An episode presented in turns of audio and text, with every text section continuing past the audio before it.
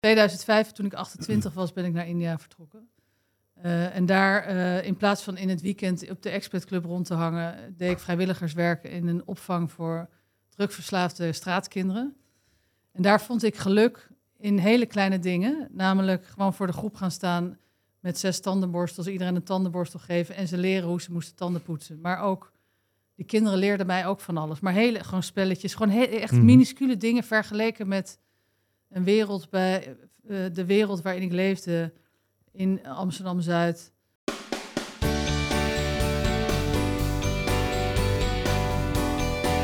Leuk dat je weer kijkt of luistert naar deze nieuwe aflevering van de Podcast of Hope. Vandaag hebben we in de studio Laurie Meuter. We gaan het hebben over hoe zij met Tiny Miracles grote problemen in India oplost. Podcast of Hope, moving towards happiness. Nou, leuk dat je er bent. Ja, Leuk om hier te zijn. Ja, we gaan vandaag Ja. in gesprek over geluk. Is dat een onderwerp wat je veel bezighoudt in het dagelijks leven? Eh, nee, houdt me niet zoveel bezig. Niet, niet rationeel, zeg maar. Hmm. Ik, ik, ik voel wel dat ik...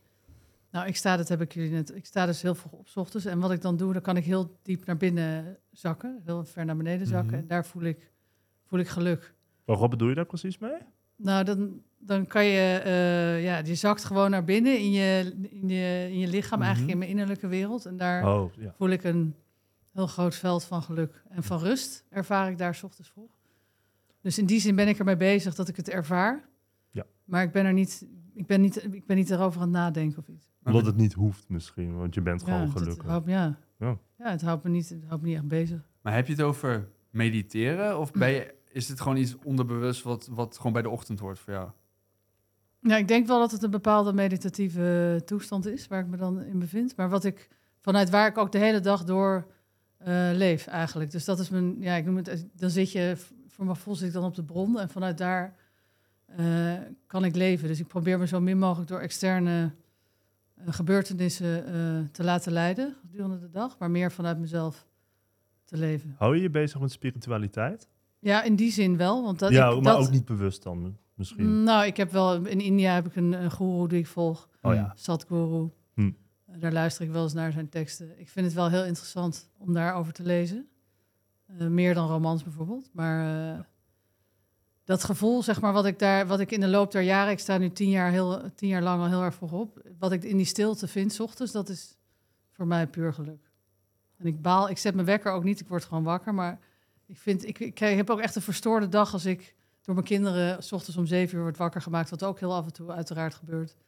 Maar dan moet ik meteen uh, in de responsmodus. Uh, Als je om zeven uur wordt wakker? Nou, dus soms, heel soms word ik wel, word ik wel veel later wakker. Oh, oké. Okay. Ja. Uh, en als, je dan meteen, als ik dan meteen begin met de dag uh, zoals die om mij heen gaande is, zeg maar. Ja. Uh, dan voel ik veel minder rust gedurende de dag. Maar had je dat, dat, dat diep in jezelf zak, had je dat ook pas vanaf dat je om vier uur op bent ja. gaan staan? Ja. Is dat de truc gewoon tot geluk? Gewoon vier uur ja, opstaan? Nou, misschien wel, weet ik niet. Maar ik denk zeker als je jonge kinderen hebt en een hectisch leven hebt en, en veel werkt, is dat een aantal uur per dag voor jezelf, is dat een enorme luxe. Hmm. Ja.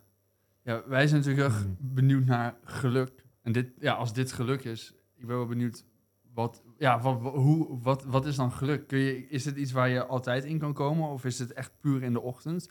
Kun je een soort van, of, ja, in een soort van flow komen als je dingen doet en ervaar je dan hetzelfde type geluk? Of bestaat geluk voor jou alleen maar in de ochtend? Is, bedoel je met geluk gelukkig zijn of je gelukkig voelen? Of Ja. gewoon dat allemaal. Nee, gelukkig Oh, ja, zijn. Geluk, gewoon een een van staat van permanent zijn, staat van zijn. Ja. Ik denk dat je dat bedoelde, toch? Ja, wel het gevoel. ja, niet, niet soort van... Oh, juist wel het gevoel. Ja, het Oh. gevoel van ik ben gelukkig, Gelukkig. nu. Ik voel me gelukkig. Ja. Ehm, ja, dat heb ik gedurende de dag ook veel, ja. Dus dat is, dat is 's ochtends is dat de basis eigenlijk voor, Mhm. me, voor mijn dag.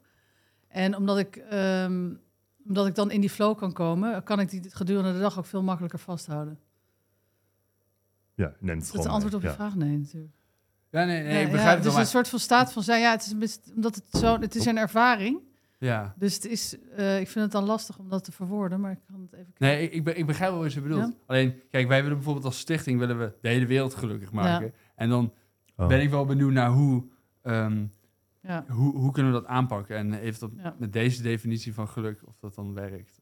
Of is dit gewoon iets heel anders? Ja, ik denk dat dit iets heel anders is, ja. Ja. Wat ik zeg maar, wat mij ook heel gelukkig maakt, is eh, de, de rol die ik heb, eh, het pad wat ik volg in mijn leven en waar het, het pad waar ik, waarop ik geluk vind. Hmm. En dat is eh, eh, anderen in hun kracht zetten. Eigenlijk, ik noem het even anderen igniten, dus ont, eh, hoe noem je dat? Ont, Ont, ontvlammen, vlammen, ja, ontvlammen, ja, ont, ontvlammen. Om in te zien dat zij het heft in hun leven in eigen handen kunnen nemen. Waardoor ze meer grip hebben op hun leven. Ehm, wat ik misschien zelf wel ervaar als ik 's ochtends zo vroeg opsta. Dat ik het, weet je wel, dat je in charge bent van je dag. Mhm. Ja. Eh, kunnen de mensen, hè, met mensen met wie ik dan werk in India, die eigenlijk aan de zijlijn staan en constant in een overlevingsstand zitten, als je die kan trekken op een pad waarin ze voelen dat ze zelf, hè, dat ze zelf eh, in hun kracht komen te staan en zelf dingen kunnen creëren, Ja. dat dat, eh, dat, dat hen, dat ze in ieder geval op een pad van meer geluk komen. En dat geluk dat jij dan daarmee ervaart, door die mensen te igniten, noem je dat? Ja. ja? En het geluk dat je dus 's ochtends ervaart, zijn die anders van elkaar? Zijn het Nou, voor mij is dat, van? valt het op één hoop in Ja. mijn leven, één hoop op mijn levenspad eigenlijk. Dus eh, als ik het zeg maar per dag bekijk, is het 's ochtends kan ik me op dat pad begeven. Hè? Dan, dan anker ik mezelf op dat Juist. pad en dan Ja. groeit dat gedurende de dag. eh. Hmm. Connectie met Ja, de bron. ja, ik zit dan op de bron, dat gevoel heb ik dan. Ja, ja, ja. Dan, dan blijft het stromen. ja, precies. Ja, ik, denk- ik denk ook dat... Wat bedoel je met bron? Ja, je, voelt, je, voelt, je, ja, je voelt dat je op de, de energiebron zit waar, waarvoor je hier op aarde bent. Dat, Hmm. Die bron, Is dat de iets levensbron. externs of iets innerlijks? Nee, innerlijks. Hmm. En Ja. hoe meer ik dat ervaar, hoe minder ik eh, bezig ben met, met externe zaken. Dus dat heb ik Oh. over de laatste tien jaar ook heel sterk ervaren. Dat ik me daar helemaal vrij van kan maken. Niet altijd, maar Ja. dat gaat wel steeds makkelijker. Dus de mening van anderen, eh, status of e- ego, ego-achtige zaken. Ja. Dat ik heel erg merk dat het, als het vanuit mezelf, vanuit mijn intrinsieke motivatie komt, dat je, en je weet eh, dat je het juiste aan het doen bent voor jou, dat dus die andere dingen redelijk wegvallen. Ook goedkeuring van mijn ouders bijvoorbeeld. Ja, is ook niet meer heel relevant. nee, precies. Ja, die externe dingen Ja. die, maken, die hebben niet meer zo'n grote Nee. invloed op jou. Nee. Maar hoe deed je dat dan meer dan tien jaar geleden? Hoe deed je dat twintig jaar geleden? Was dan geluk helemaal niet te sprake? Nou, dan haalde ik geluk uit eh, een gesprek met mijn baas. Dat een goede beoordeling op mijn werk bijvoorbeeld. Op mijn vader, die vond dat ik, eh, dat ik lekker bezig was. Of eh, dat soort dingen. Of, of iets wat ik kocht. Dus allemaal, allemaal externe zaken. En dat ging, die schoen ging steeds meer wringen. Ik, ik voelde ergens dat het niet klopte. Mhm. En toen, toen ben ik naar India gegaan. Omdat ik, ik kreeg de kans om een jaar daar te werken. Eh, en ik voelde ook als kind wilde ik ook al heel graag naar India. Dat, dat zat altijd al in mij. Dus ik denk nu ook dat dat heb ik misschien in een vorig leven nog daar iets uitgesproken. Eh, maar goed, in 2005, toen ik 28 was, ben ik naar India vertrokken. Eh, en daar, eh, in plaats van in het weekend op de Expat Club rond te hangen, deed ik vrijwilligerswerk in een opvang voor drugverslaafde straatkinderen. En daar vond ik geluk in hele kleine dingen. Namelijk gewoon voor de groep gaan staan met zes tandenborstels, iedereen een tandenborstel geven en ze leren hoe ze moesten tanden poetsen. Maar ook, die kinderen leerden mij ook van alles. Maar hele, gewoon spelletjes, gewoon echt Mhm. minuscule dingen vergeleken met een wereld bij eh, de wereld waarin ik leefde in Amsterdam-Zuid, eh, aan de Zuid als werkend. In een, in een wereld waar alles groter en meer en hè, dat alles, alles was overdadig. En, Hmm. eh, Ja. Materieel gezien. Dus die kleine dingen, dat bracht me zoveel geluk dat ik dacht, hé, hey, dat, dat, is, dat voelt goed. Daar, daar wil ik meer mee doen. Dus eigenlijk is dat het zaadje geweest voor wat later Tiny Miracles is geworden. Is een transformatie zoals deze, denk je, iets dat iedereen door moet doorstaan? Of is, het, is er iets mis met hoe we hier worden opgevoed? Wat, Eh, ik denk dat de essentie ook heel erg ligt in naar echt diep naar jezelf luisteren, waar je Mhm. blij van wordt. Ehm, en ik vind altijd de quote heel mooi: eh, Don't ask what the world needs. Ask what makes you come alive and go do it. hm. Because what the world needs is people who have come alive. Dus Hmm. ik denk dat we heel erg bezig zijn met allemaal duurzaamheid. We moeten allemaal goed voor andere mensen zorgen, weet je. Maar misschien is voor jou het geluk wel, ligt het wel iets in, heel, in iets heel anders. Eh, waar, jij, waar jij door tot leven komt. Ja. En vind jij je geluk niet in iets groots en meeslepends? Want uiteindelijk is dat, weet je wel, als, de- als je dat vanuit externe drivers doet, maar niet vanuit je intrinsieke motivatie, dan Ja. brengt het ook geen geluk. Geloof ik. Ja, Is dan het idee van je moet doen waar je gelukkig van wordt. Het maakt niet eens uit of je echt heel veel mensen ermee helpt, zolang je doet waar je gelukkig van Ja. wordt. Misschien is dat aanstekelijk. Of misschien Ja, dan en wordt- dat, dat ga je eens uitstralen. Dat jij heel gelukkig bent met wat jij doet. En dan, en dan, dan vallen, ik denk dat dan automatisch de externe, wat ik net omschreef over wat bij mijzelf gebeurde, dat dat dan vervaagt hoe belangrijk het is wat anderen van je vinden en dat soort dingen. Ja, denk je dat mensen tegenwoordig dan steeds meer doen waar ze gelukkig van worden? Want je hebt tegenwoordig wel veel meer mogelijkheden dan vroeger. Tenminste, je kan worden Ja. wat je wilt, ongeacht wie je bent in Nederland tenminste. Zie je dan ook voor je dat mensen eh, massaal gelukkiger gaan worden? Ik weet niet of heel veel mensen beseffen dat je, nou ja, goed, dat, dat, dat je iets moet doen waar jij gelukkig van wordt. En niet, ik vind, wordt zoveel, zeker over dat hele onderwerp van je andere armoede, duurzaamheid, klimaat, dat soort dingen. Iedereen denkt me dat hij daar iets mee moet gaan doen. Maar misschien werkt dat voor jou niet. Dus ik, eh, ook daar denk ik dat dat ook weer zo'n externe ding is. Dat je, het moet allemaal groot en meeslepend. Ja. Maar hoe, in hoeverre mensen door dat het, het- je bent goed genoeg als het iets kleins is wat voor jou werkt. Misschien wil je eh, de hele dag schaken, bij wijze van spreken, en word je daar heel erg gelukkig van. Mhm. Dat straalt natuurlijk ook. Ja. Wel, hè? Dat kan toch ook. eh, dus daar kan je dan ook toch zingeving in vinden. Het, het hoeft toch niet allemaal. Groot, ja. Nee, want Ja, ik, ik- vond mijn geluk dus die, bij die kinderen. En ik vertelde dat aan niemand. Het was heel erg mijn geluk, maar ik werd er ontzettend blij van. Mhm. En daar kon iedereen iets van vinden, maar ik, ik werd er blij van. En ik had heb nooit gedacht, ik had ook nooit de ambitie om eh, Tiny Miracles uit te laten groeien tot wat het vandaag is. Dat is gewoon ontstaan. Ik voel ook echt, het came into existence, zeg maar. Het is gewoon in de... eh, het, is, het is ontstaan. Het was nooit met een plan of met een idee. Het is, het is gewoon zo gelopen. ja. Eh, omdat het eh, vanuit mijzelf is gekomen, maar niet omdat ik vond dat ik daardoor leuker gevonden moest worden of succesvoller. Of... Nee, precies. Ja. Maar moet ik het dan echt voor me zien dat je naar dat innerlijke hebt geluisterd en opeens is het allemaal ontstaan eigenlijk? Dat ging gewoon praktisch vanzelf. Nou ja, dat wel met doorzetten, maar wel altijd met het weten dat je op het pad zit waar je op moet zitten. En Ja. als je dus als je iets gaat doen waar je blij van wordt, dan ga je automatisch meer, of in ieder geval ik, je gaat meer doen van hetgeen waar je blij van Mhm. wordt, waar je gelukkig van wordt. Dus dat tandenpoetsen werd eh, spelletjes doen met tien kinderen, werd hey, ik ga, eh, ik ga, moet weer terug naar Nederland, maar drie jaar later, nee, het kriebelt of zo, ik ga toch weer terug naar India.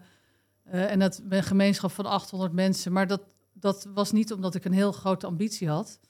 Dat was omdat ik me daar dat ik zingeving aan mijn eigen leven kon geven. Dus het is ook nooit ontstaan omdat ik vond dat moeder Teresa was opgestaan en wel even ging laten zien hoe het allemaal moest. Het was, ik zocht zelf naar zingeving, dus daar, daar begint het mee. Het was eigenlijk voor mezelf. Het was niet voor de mensen daar.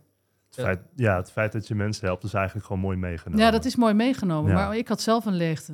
Hm. En die, als je die, dus op jouw vraag te beantwoorden, als je je- de leegte in jezelf of de zingeving, het, het zinvolle in jouw leven vindt, dan, dan kan dat van alles zijn. Toevallig was het bij mij met die kinderen, maar dat is nooit ontstaan omdat ik vind dat ik al die kinderen moet helpen. Het, kwam, het kwam op je pad. Ja, Denk je dat als het niet op je pad kwam dat je nog steeds bij, bij de bank had gewerkt? Of was het sowieso een moment gekomen dat je, dat je, dat je dit pad bent gaan bewandelen? nou ik denk dat er sowieso een moment was gekomen dat ik daar was weggegaan bij ABN. Ja. Ehm, Maar bij wijze van spreken, Ja, als, ja, was je dan ook... eh, Ja, ik de weet niet of ik dan. helpen? Ja, dat. eh, ik heb me wel altijd heel erg beseft dat ik in, in een situatie heb gezeten waar ben geboren waar het allemaal heel makkelijk ging Hmm. en waar alles aanwezig was. Dus en eh, van huis uit had ik ook een voorbeeld meegekregen van mijn moeder die eh, heel erg voor, met anderen voor anderen klaar stond. Die deed altijd vrijwilligerswerk. Die was, was altijd wel een, een buurman van 100 die bij ons aan de keukentafel zat. Dus dat, Hm. Dat krijg je mee dat je daar het, hè, het, het zorgen voor een ander, als je het zelf heel goed hebt, dat je daar een prettig gevoel bij krijgt.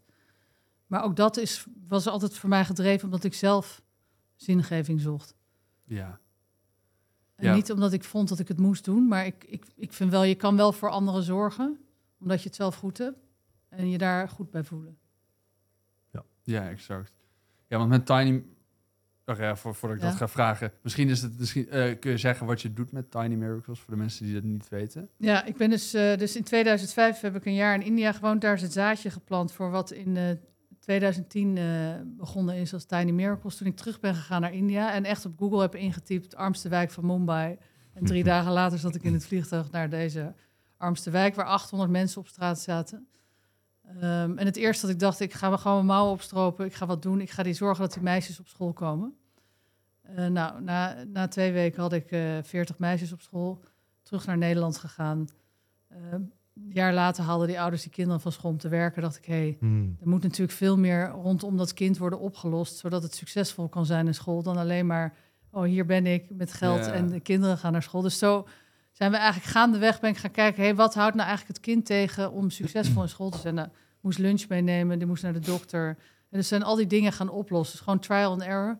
Ik heb ook bewust nooit een boek daarover gelezen. Ik dacht, ga eens even helemaal van nul beginnen met gezond verstand. Geen idee, geen ervaring, geen plan, niks. Ik ga gewoon kijken hoe kan ik zorgen dat dit dat een kind dat kind eh, uit, uit de armoedecirkel die dat hij dit kan doorbreken. Maar je je ging gewoon naar India toe zonder plan. Ja, Gewoon, ja, en waren mensen dan niet zo van, joh, wat doe je? ja. Heel veel mensen waren, joh, wat doe je? Je bent, je bent echt knettergek. Tot Ja, tien jaar lang, hebben, tot, tot drie jaar geleden dachten, dachten veel mensen om me heen... Ja, wat doe je daar? Vieze India. Ik, ik vind India helemaal niks. Helemaal, waarom doe je dat niet in Nederland?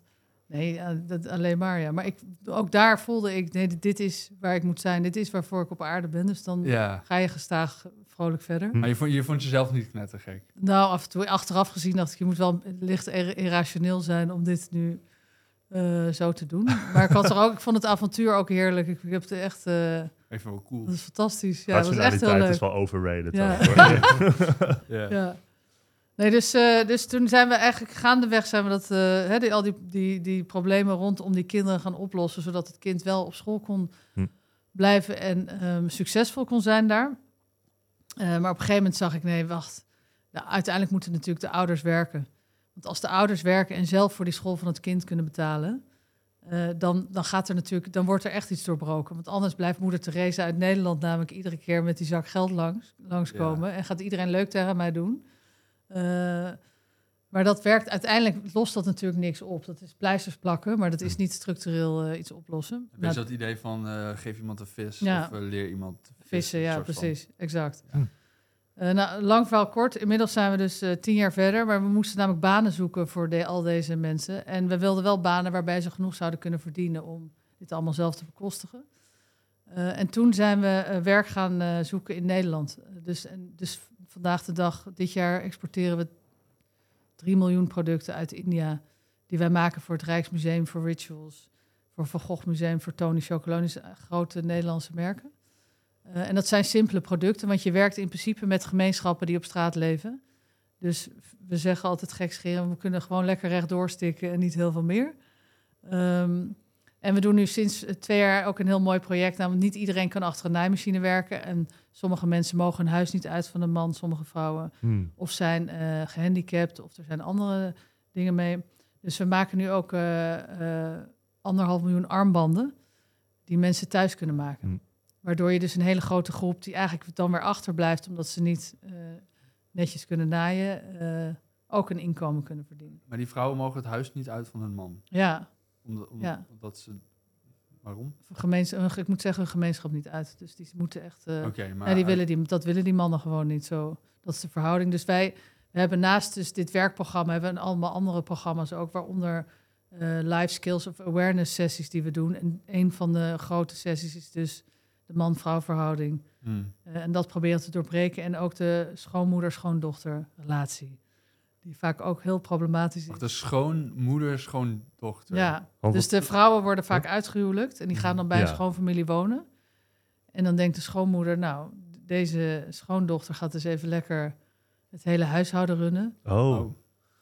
Oh. Dus die worden dan ook eh, zwaar onderdrukt. En dan, dan zeggen wij, oké, nou wij komen dan, eh, wij zetten een, eh, een skills train, dus ze noemen een trainingslokaal op vlakbij, in, midden in de gemeenschap. En dan zorgen dat die schoondochter in ieder geval iets kan leren, een skill kan leren. Dat is dan in dit geval bij ons achter een naaimachine zitten. Eh, nou, dat, dat wil de schoonmoeder haar of de, en haar man dan wel laten gaan. Dus dan traint ze dat twee, twee uur per dag, traint ze er, wordt ze getraind. En dan op een gegeven moment eh, zeggen we, oh nou, je bent nu zo goed, misschien kan je een tas maken. Dus zeggen nou, dat is dan allemaal naast haar hut, wordt dan die tas gemaakt. Ja.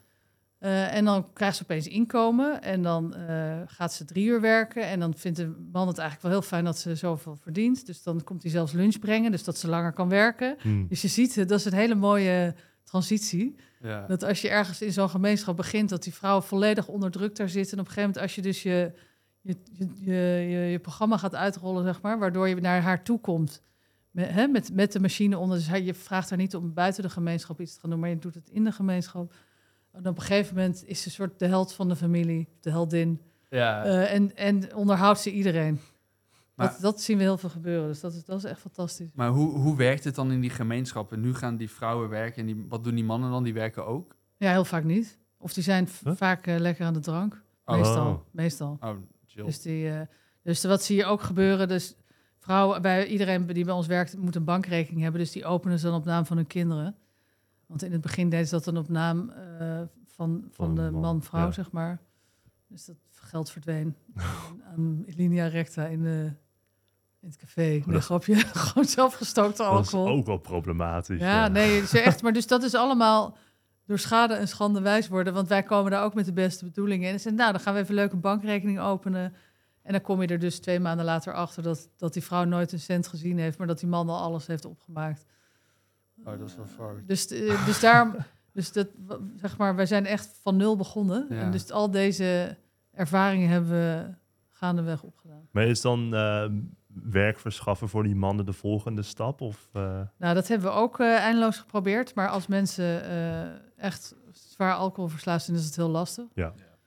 Dus we hadden een programma met, eh, nou, we, we betalen de helft van de afklikkliniek en dan moet jouw familie eh, moet dan de rest betalen om een soort van stokken achter de deur te hebben. Want als je alles betaalt, dan boeit het ze natuurlijk ook niks. Maar goed, dat was ook een soort van dweilen met de kraan open, want Ja. dat werkt natuurlijk ook niet. Eh, hardcore verslaafden, dus ze overlijden meestal rond de 35ste, 40ste. En dan Oh. is de vrouw, die staat daar ongeveer bij te klappen, oké, de groeten. En, en, en die zit dan dus vaak met vier, vijf kinderen alleen. Ja. Dus die gaan dan allemaal in onze programma's meteen mee. Dus de moeder komt dan acht uur per dag werken. Wij zorgen dat het kind wordt opgevangen, bijles krijgt, dat soort dingen. Zodat we... Uiteindelijk is de bedoeling dat je dus de armoedecirkel doorbreekt met de volgende generatie. Dus met, met eh, deze kinderen. Eh, daar, daar, daar zie je het grootste effect eigenlijk. ja, en het idee is dat zij dan weer beter werk kunnen krijgen, omdat ze dan op school hebben gezeten. Ja, Ja, dus dat zij eigenlijk eh, gewoon keuzevrijheid hebben. zeg Maar. Ja. Maar wel interessant wat jij zegt, dus om, om een soort van die problematische verhouding tussen man en vrouw te doorbreken, moet je eigenlijk gewoon zorgen dat die vrouw eh, zelfstandig kan zijn. Ja, zelfstandig exact, ze wordt een beetje empowered of Ja. zo. En daardoor heeft zij meer om heeft Ja. ze meer recht. Ja, en Dat- krijgt ze meer aanzien. Krijgt Ja. ze meer aanzien van haar hele familie. Ja, is, dat, is dat belangrijk voor jou? Ja, vind ik, dat is een Ja, ja. retorische vraag. Want Ja. je, je, we hadden je gevraagd naar je life-changing momenten. En een van je life-changing momenten was dat, dat er in zo'n council of zo Ja, zo'n zo'n raad, eigenlijk zo'n gemeenschapsraad. Van Ja. oudsher zitten dan vijf mannen. En op een gegeven moment zijn Ja. de vrouwen opgestaan... dat zij minimaal de helft van die raad wilden vormen. Dus dat... Zeg maar, toen dat gebeurde, dacht ik... dit, dit, is, dit is eigenlijk het enige wat je wil zien. Eh, weet je, dat, dat dat soort veranderingen in... en dat is zo eh, in het DNA van zo'n gemeenschap... dat is zo'n verandering die zo ver gaat doorwerken in de toekomst... Mhm. En ik ben ook niet nodig voor die verandering zelf. Dus heel Nee, veel precies. dingen gebeurden in het begin natuurlijk, want omdat ik er was of dat ik dat dan initieerde.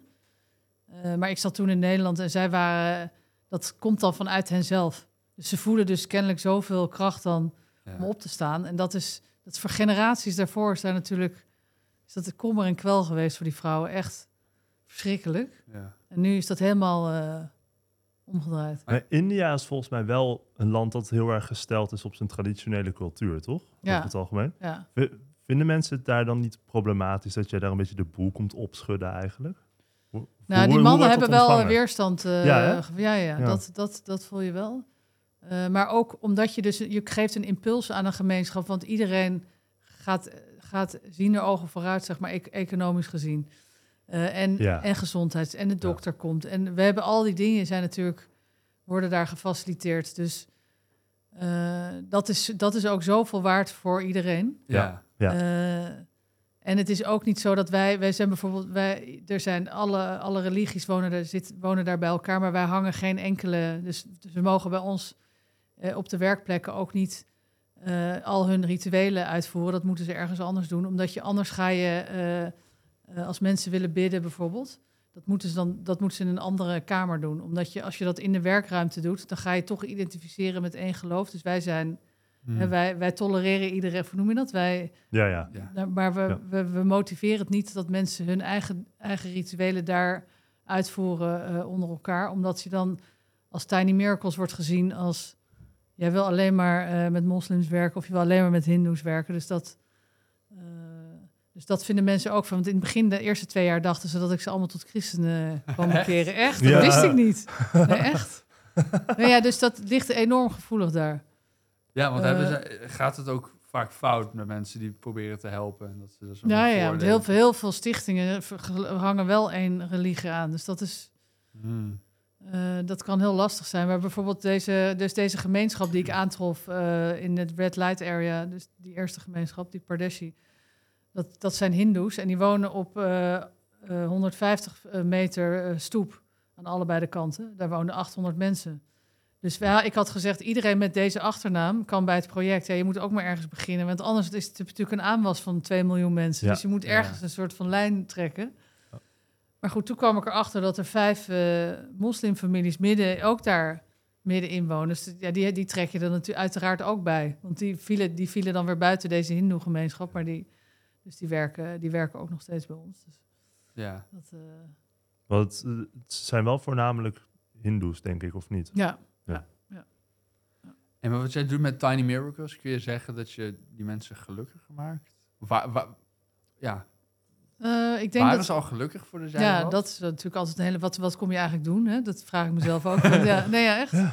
Nee, ja, waarom, waarom zou je, zeg maar, wat, wie, wie ben ik om daar te, te bedenken dat zij gelukkiger worden omdat wij iets komen brengen? Wel een goede vraag, ja. ja, die vraag heb ik mezelf natuurlijk ook Ja. vaak gesteld.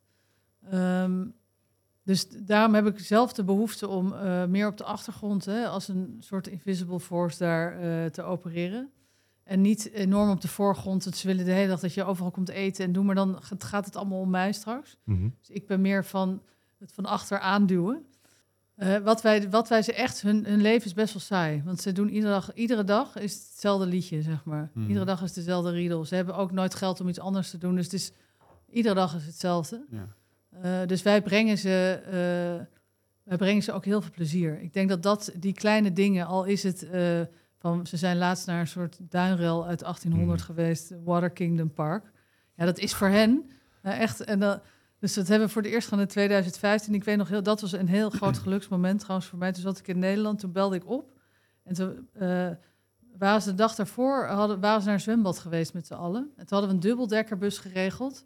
En heel lekker eten. En waren ze allemaal met bruidskleding, waren ze eigenlijk helemaal vol make-up. En dan- gingen ze met z'n allen naar dat, naar dat waterpark. Eh, waar ze in hun sari in het pierenbadje hadden gelegen. En, maar, en de dag daarna belde ik dus op. En toen hoorde ik ze zeggen, dit was de gelukkigste dag van mijn leven. Hm. Dus gewoon dat, dat zoiets kleins. Weet Ja. je, je kan natuurlijk met dat soort kleine dingen... kan je, kan je heel veel geluksmomenten creëren... omdat, het, omdat ze kunnen loslaten omdat ze even met zichzelf kunnen zijn. Weet je wel, omdat ze het even niet die stress hebben van die schoonmoeder die met een mantelklopper achter je aanrent. eh. Dus dan maar even je met, je, Ja. met jezelf zijn, zeg maar. Zonder de, dus dat, en iemand die bedacht heeft, hey, misschien eh, vinden ze dit wel heel lekker om te eten en die moeite voor hen doet. ja. Dat. Dus, die, dus ik denk dat we op die manier wel geluksmomenten hebben, zeker hebben. We hebben een leven iets, met iets, iets meer reuren, iets meer kleur gegeven, laat ik het zo Ja, zeggen. minder monotoon gemaakt, ja. Ja, dat. Dus, dus een beetje de vrolijke, vrolijke noot. Ja, ja, ik was hier wel benieuwd naar, omdat we, we hebben eh, heel veel gasten vertellen altijd, hebben altijd andere blikken op dingen. En je hebt mensen die zeggen, je moet eerst aan de primaire levensbehoeften voldoen voordat je, we willen een beetje Ja. de piramide van Maslow, Ja, ja. voordat je aan geluk kan werken. We horen ook mensen zeggen van, ja, ik ben bijvoorbeeld in Gambia geweest en die mensen die zijn veel gelukkiger dan wij hier zijn Ja. in Nederland. Ja, ik ben dan toch wel benieuwd naar, ja, hoe, hoe, ja, hoe ze kijken naar geluk in India voordat jij er was Mhm. en nadat jij er was. Wat wij ze vooral geven is, is een kans. Is kansen eigenlijk. En kansen om het zelf, om het zelf, om jezelf gelukkiger te maken. Ja. Eh, ik denk dat dat het is. We hebben nu net een hele grote ruimte gehuurd voor- van 700 vierkante meter. Dat wordt een heel groot buurthuis voor hen. Hm. Dus ik was daar vorige week, ga ik voor de groep staan en zeggen, dit is van jullie. Je moet het ook zelf oppakken. Je moet zelf de verantwoordelijkheid nemen. Jullie gaan ons vertellen wat je hier allemaal wil. Dus je, je, duwt het meteen naar hen, waardoor zij voelen: hé, hey, wij, wij, hebben hier iets in handen. en Daar moeten we ook serieus mee om. Dus het geluk wat je daarmee creëert, dat zij, eh, dat zij zin kunnen geven aan hun eigen leven eigenlijk. Ja. Dus dat, dat ze voelen dat ze, dat ze gezien worden, eh, dat ze verantwoordelijkheid krijgen. Ik denk dat dat soort dingen hen wel gelukkiger maakt, ja. Maar je ziet dan wel dat daar ook iets mee gebeurt. Volledig, ja. Ja. Helemaal, totale excitement, ja. Ja, mooi. ja. Zou dit project werken in alle landen van de wereld? India is natuurlijk best wel zo, misschien zeg ik daar niet wees fouten, maar voor mij wel zo'n kapitalistisch ingesteld land, toch? Het is Mhm. weer zo'n BRIC-land. Eh, zou, zou dit bijvoorbeeld ook werken in, in, in gemeenschap in bijvoorbeeld eh, delen van Afrika? Of is het wel echt iets wat, wat gemaakt is voor India en alleen maar in India werkt? Nee, ik denk zeker dat dit, eh, daar, zijn, daar gaan we nu komend jaar naar kijken, ja. Of we dit kunnen proberen in Afrika ook, ja. Zeker. Nou, dat, leuk. eh, Waar begin je dan in Afrika? nou, dat ligt er een beetje aan waar we mensen kennen. Dus ik denk Ja. Kenia, denk ik. eh, Hmm. Een beetje Ja. niet te ingewikkeld maken. Eh, maar ik denk dat we wat we hier doen is redelijk universeel eh, Ja.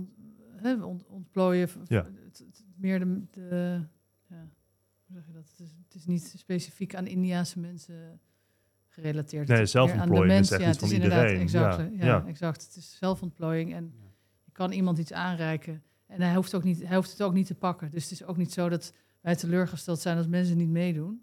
Ja, wij zijn hier en we zijn een energie, eh, Ja. hè, we zijn een energieinitiatief, zeg maar. En, en kom meedoen.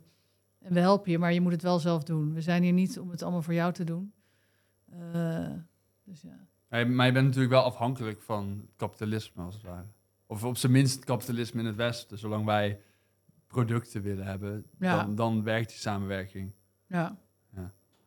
Maar wij willen nog heel veel hebben. Ja, dat daar komt denk ik niet echt een einde aan, Nee. inderdaad. We willen steeds meer, unlimited, we willen eh, steeds meer. steeds meer. Ja. nou ja. Dus dat is dat misschien ook maar goed. Ja. En wat we dus hier, eh, wat dus hier heel goed werkt, is mensen willen bijdragen aan een betere wereld. Hè? Mensen, en ze willen er ook voor betalen, maar mensen ze weten vaak niet hoe. Ja. Dus je moet het makkelijk maken om het juiste te doen. En door als mensen onze tas kopen, kunnen ze, kunnen ze direct bijdragen aan een betere wereld. Mhm. Dus dat is, en waardoor je eigenlijk aan deze kant ook weer eh, misschien wel iets, een heel klein beetje meer geluk, kunnen mensen net iets meer geluk ervaren als ze iets kopen wat echt bij heeft gedragen aan iemands leven. Ja. Eh, op een manier die niet alleen met geld te maken heeft, maar ook met een omgeving waar mensen zich goed voelen. Want je kan, als, als iemand 10 euro meer verdient, dan, dan draagt dat nou substantieel bij in je geluk? Of is het als jij ergens werkt waar je gezien wordt, waar je gewaardeerd wordt, waar gevraagd wordt of je wil meedenken, waar je, waar je droom kan uitkomen dat jij naar Duinrel in India kan?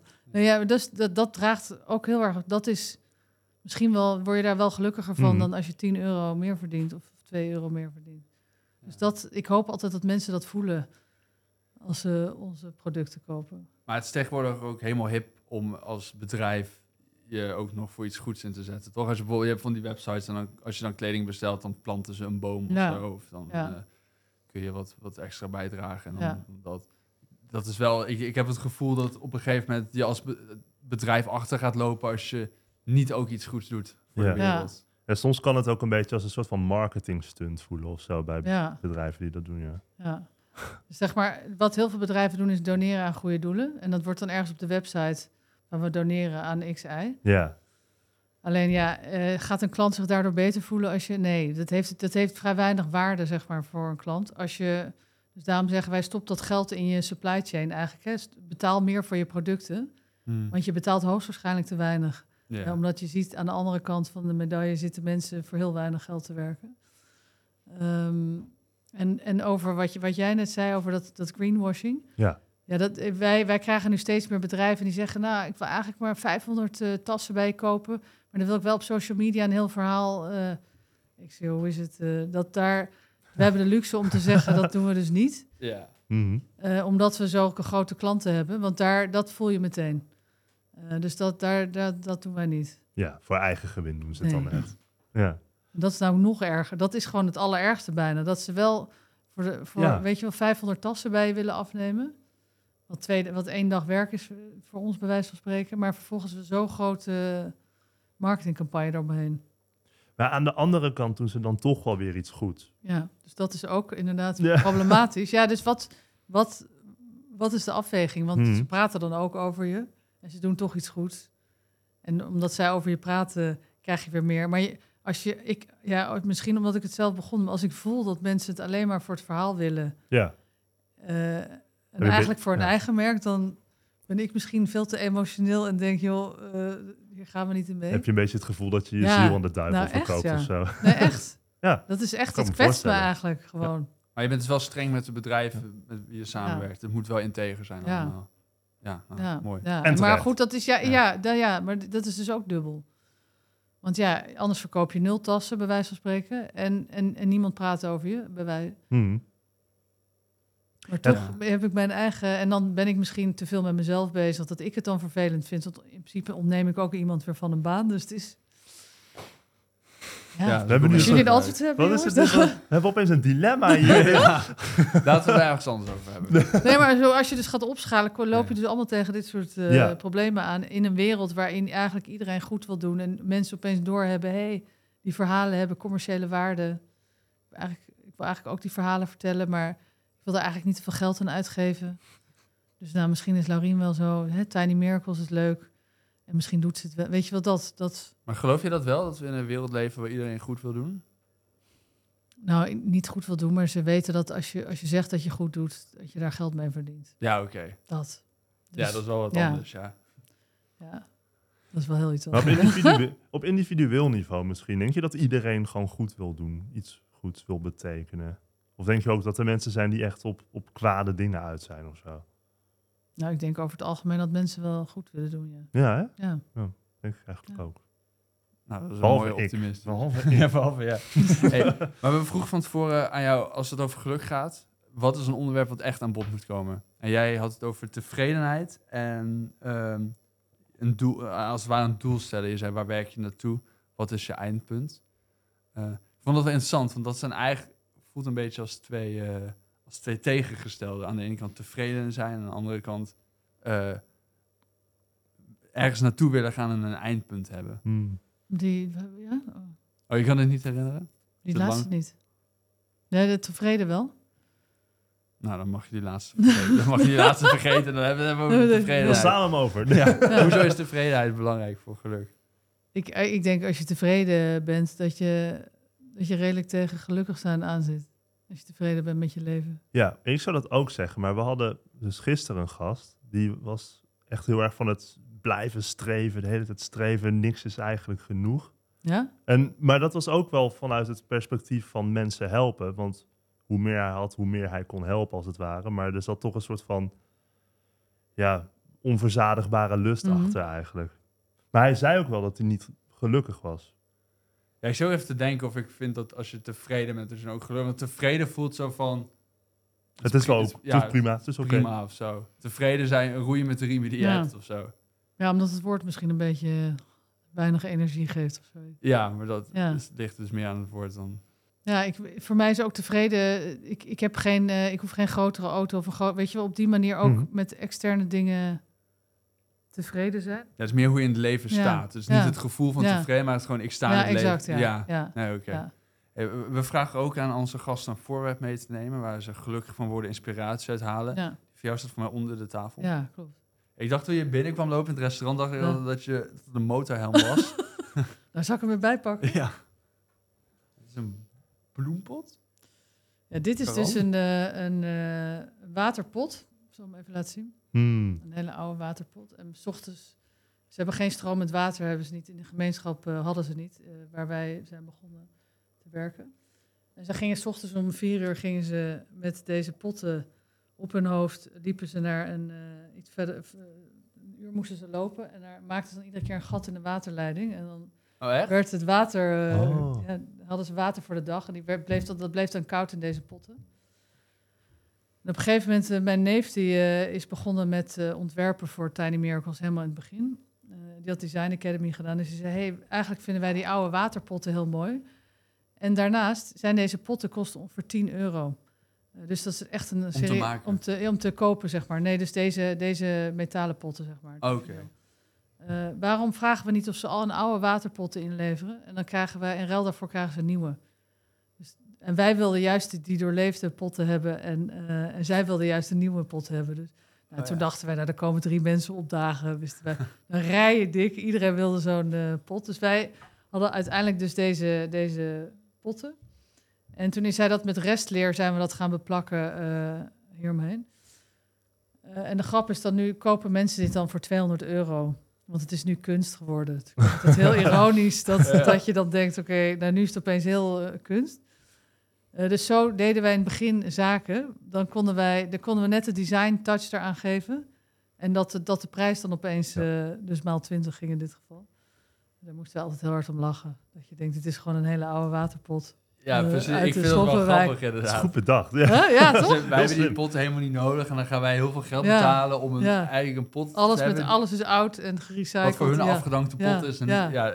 Dus grappig. die, eigenlijk zitten die rijken inderdaad, die willen dan zo'n oude pot hebben die zij niet meer willen. Nou, ja. Dus dat vond ik. Ja, maar er zit een verhaal achter. En, eh, Ja, ja dat, zo verkoop je het natuurlijk. ja. Maar je hebt dit meegenomen omdat het soort van symbool staat Ja. voor alles wat je hebt gedaan. Of wat jullie hebben ja. gedaan. en ik vind die pot is natuurlijk, dit is een hele, in, dit zie je overal in India, zo'n deze vorm pot. Eh, eh, de betrokkenheid dat iedereen in de ochtends vroeg eh, met hun oude potten in hun hand eh, bij, bij voor onze werkplaats op de stoep stond, vond ik. ik weet niet, het is een, dit, dit staat inderdaad perfect symbool voor, Ja, mooi. voor Tiny Miracles. Ja. Nou ja, als afsluiten vragen we onze gasten een tip te geven voor iedereen die luistert. Als er geluk van kunnen worden, inspiratie uit kunnen halen. Ja, bij deze. Ja, mijn tip zou zijn: neem de eerste stap.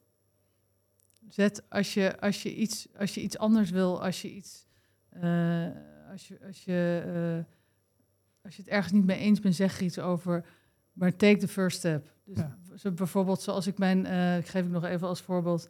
Ik zag op een gegeven moment iedere dag een, een rug voor, langs mijn raam lopen, iemand achter een rollator. En toen zei ik tegen mijn dochter: zou hij eenzaam zijn? Want deze man loopt altijd maar in zijn eentje. Zo, waarom gaan we niet naar de Albert Heijn, want dat is naast ons huis, en geef hem een briefje of een keer thee wil komen drinken. En daar is Huh, Frank. Hij is vorige week overleden, helaas, maar hij is 101 geworden. Eh, en toen was hij 97, toen wij met hem een vriendschap zijn, eh, toen onze vriendschap Hmm. ontstaan is eigenlijk. Eh, en dat is dus door alleen maar je te realiseren, hé, hey, is deze man, daar is hij, is, zou hij eenzaam zijn? Ja. En een briefje. Te, dus hè, dat is één stap zetten. En daar kan zoiets moois ontstaan als je, als je een eerste stap zet. Dus dat zou mijn tip zijn. Niet, het hoeft allemaal niet groot zijn, meeslepend en uitgedacht. ja, gewoon precies. doe iets. Je hoeft niet meteen naar India, je kan ook naar de nee, Albert je kan gewoon naar de Albert Ja, Of je kan eh, plastic opgeruimen in je buurt. Gewoon, ook daar voel je je ook goed over. Dus het hoeft allemaal niet... Heel veel mensen blokkeren volgens mij omdat ze vinden dat ze de hele wereld meteen moeten redden. Ja. Of omdat het niet groot en meeslepend is in hun beleving. ja. Maar als je gewoon een eerste stap doet, dan heb je in ieder geval een begin. Nou Dat mooi. is mijn tip. ja, Ja. Hey, nou, bedankt dat je langs bent gekomen. dankjewel. Ja, dank dat ik hier mocht zijn. Hartstikke leuk. Bedankt voor het kijken of luisteren naar deze aflevering van de Podcast of Hope. We hopen dat je ervan hebt genoten of misschien zelfs geïnspireerd bent geraakt. Om de zondag komt er om 10 uur een nieuwe aflevering online op Spotify, YouTube en al je andere favoriete podcastkanalen. Ook kun je ons vinden op www.podcastofhope.nl. Tot ziens en veel geluk. De wereld waarin we leven biedt nog geen gelijke kansen. Voldoende eten en drinken. Een adequate opleiding. Goede gezondheidszorg. Vrede en geluk is niet voor iedereen weggelegd. Maar stap voor stap wordt het beter. En zijn we op weg naar een octopische samenleving waarin iedereen zijn of haar leven als goed kan beschouwen. Het is een lange reis, maar we zijn op weg. Podcast of Hope. Moving towards happiness.